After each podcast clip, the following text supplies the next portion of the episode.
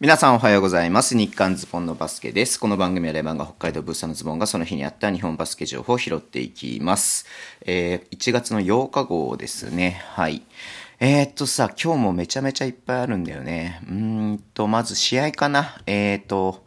あの、中止になっちゃいましたけれども、1試合中止になっちゃいましたけれども、愛媛とね、茨城の試合は行われました。そしてね、えー、なんと、え、なんとっちゃ失礼だけどさ、愛媛が勝ちましたね。うん。もうちょっと見てましたけれども、最初ね、あの、愛媛が結構いい感じで進めていたんだけれども、なんやかんやね、あの、茨城も1クォーター追いついて、同点ぐらいでね、終わって、で、あの2クォーターでね、ちょっとまた茨城、あの、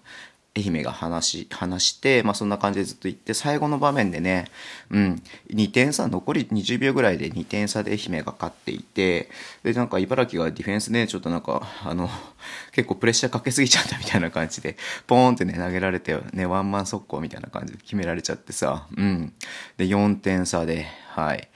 いやで、残り5秒ぐらいか。で、4点差だったからやばいな、茨城どうすんのかなと思ったら、マークが3決めてさ、1点差だと思ってさ、うん。いや、結構ね、ハラハラしたんですけれども、ファールゲーム行ってね、結局最後ね、あ、まあ、ちょっとストー、クロックのね、TO のミスがありましたけれども、まあね、茨城はフリースロー2本目を外して、まあその1秒ぐらいは消化させてね、えー、まあ、あえ愛媛が消化させて、まあ、茨城最後ショット外して、まあ、愛媛が勝ちましたみたいな試合でしたけれどもいやー僕もねあの YouTube ライブの中で予想してたんですけれども大体の人が茨城に 2, 2勝をね予想していたんでこれはちょっとね意外と言いますか愛媛お見事っていう感じでしたねうんまあ今日もね、えー、B2 試合たくさんあります。たくさんまあちょっとね、あのコロナウイルスの関係でやらない試合もありますけれども、たくさんありますので、ちょっと見たいなっていうふうに思っています。はい。で、えっ、ー、と、そうだよね。だからアスフレとね、奈良の試合は、えー、9日の日が中止になって、えー、土曜日の試合まで中止になりましたってことなんで、今日もね、やらないってことになったようですね。はい。で、W リーグの日立ハイテククーガーズのね、えー、まあ、あの、要請が出てましたよっていうのがあったんですけれども、まあ、一人ね、多分出て、一人かな出ていたんで、えー、みんなね、ちょっと PCR 検査受けたら、なんと10人もね、陽性反応が出たっていうことなんで、いや、ちょっとやっぱりね、こう、一緒にね、生活を、まあ、バスケやってるとどうしてもね、うん、ボールも使いますし、まあ、生活も近くなるのでね、うん、まあ、仕方ないなって言いますけれども、まあ、本当にね、こう、まず、選手、まあ、あと関係者ね、みんなが、えー、無事に回復することをね、願っています。はい。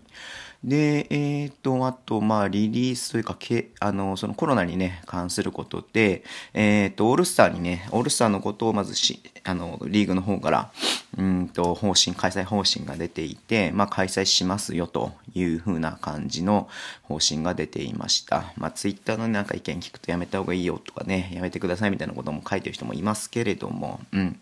まあ、万全でね、感染予防、感染拡大予防をね、万全にしてやるっていうことなので、はい。まあちょっとこれもね、まあちょっと状況によってはまた変わってくるのかなっていうふうに思いますけれども、うん。まあまあこれはこれでね、やるんだなっていうふうに見ましたけれども、まあ緊急事態宣言下のリーグ戦の開催についても書いてあって、うん。でね、1都3、あ、1都3県については、まあまたそのね、えー、なんていうの、いろいろと、あの、例えばね、あの、飲食のことだったりとか、そういうことを守った上で、まあ、開催地の自治体の了解を得た上で開催するということですね。うん。で、まあ、それ以外の場所に関しては、まあ、ガイドラインっていうのは、前から出てるガイドラインを決めて、まあ、これも開催地の自治体の了解を得た上で開催すると。まあ、開催地の自治体に何か言われなければ、えー、やりますよということですね。うん。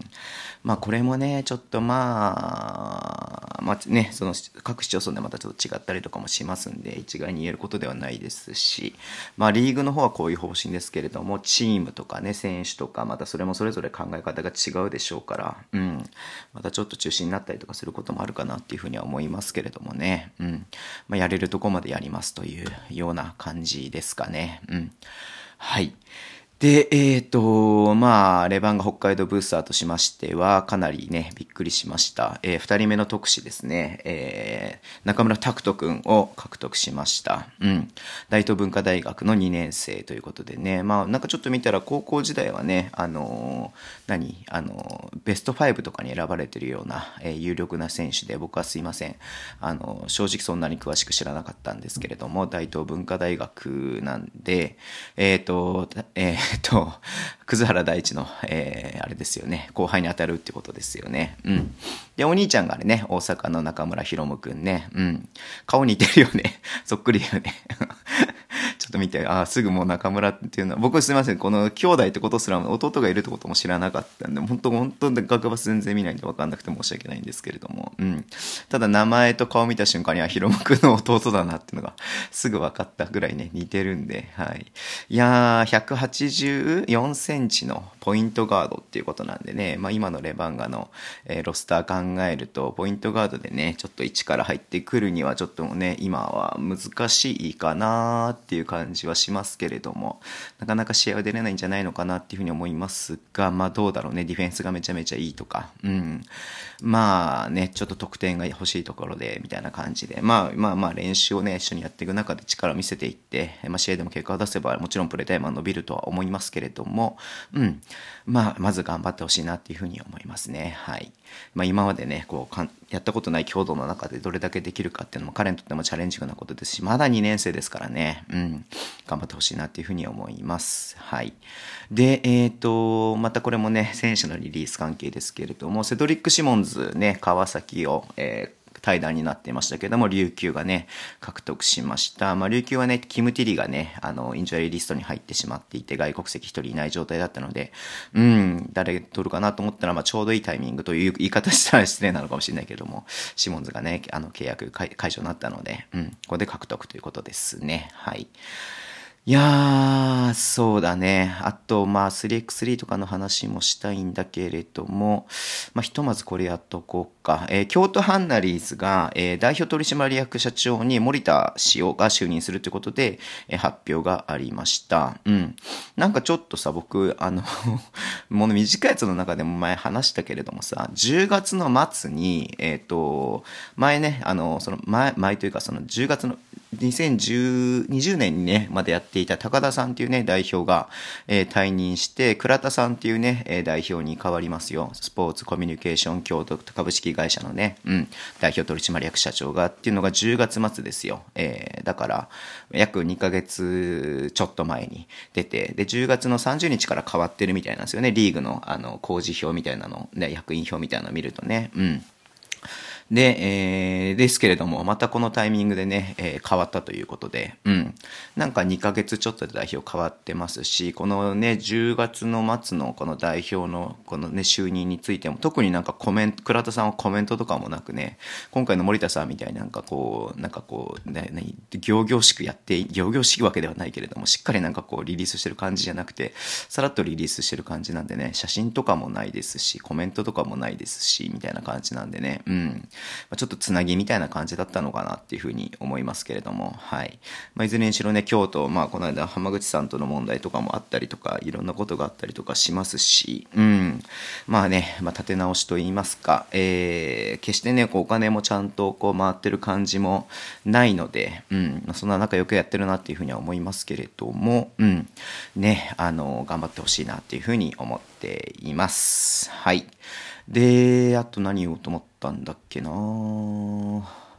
そのぐらいかな。あ、まあ、3x ちょっと時間あるから 3x3 の話しよっか。うん。えっ、ー、と、3x3 ね、昨シーズンは、えー、リーグ戦がね、あの、ほぼほぼ中止になっちゃいましたけれども、うんと、新たに6チームが参戦ということで、これで何チームになったんだ ?3x3.exe プレミアは。うん。すごいよね。すごい数が増えているので、まあ、どんどんね、この数を増やしてどんどん試合を回していくっていうのが、まあ、やってる形だとは思うので、うん。いろんなチームがね、入ってきてっていうのはいいことだなっていうふうに思うのでね、うん。3x3 も早く見たいなっていうふうに思っています。。はい。そんな感じですね。えー、Twitter でも情報を発信します。ぜひフォローお願いします。インスタもやってます。YouTube と Podcast を毎週配信してます。ラジオとこのアプリ聞いてる方はハートボタンを押してください。では今日もお付き合いいただきありがとうございます。それでは、いってらっしゃい。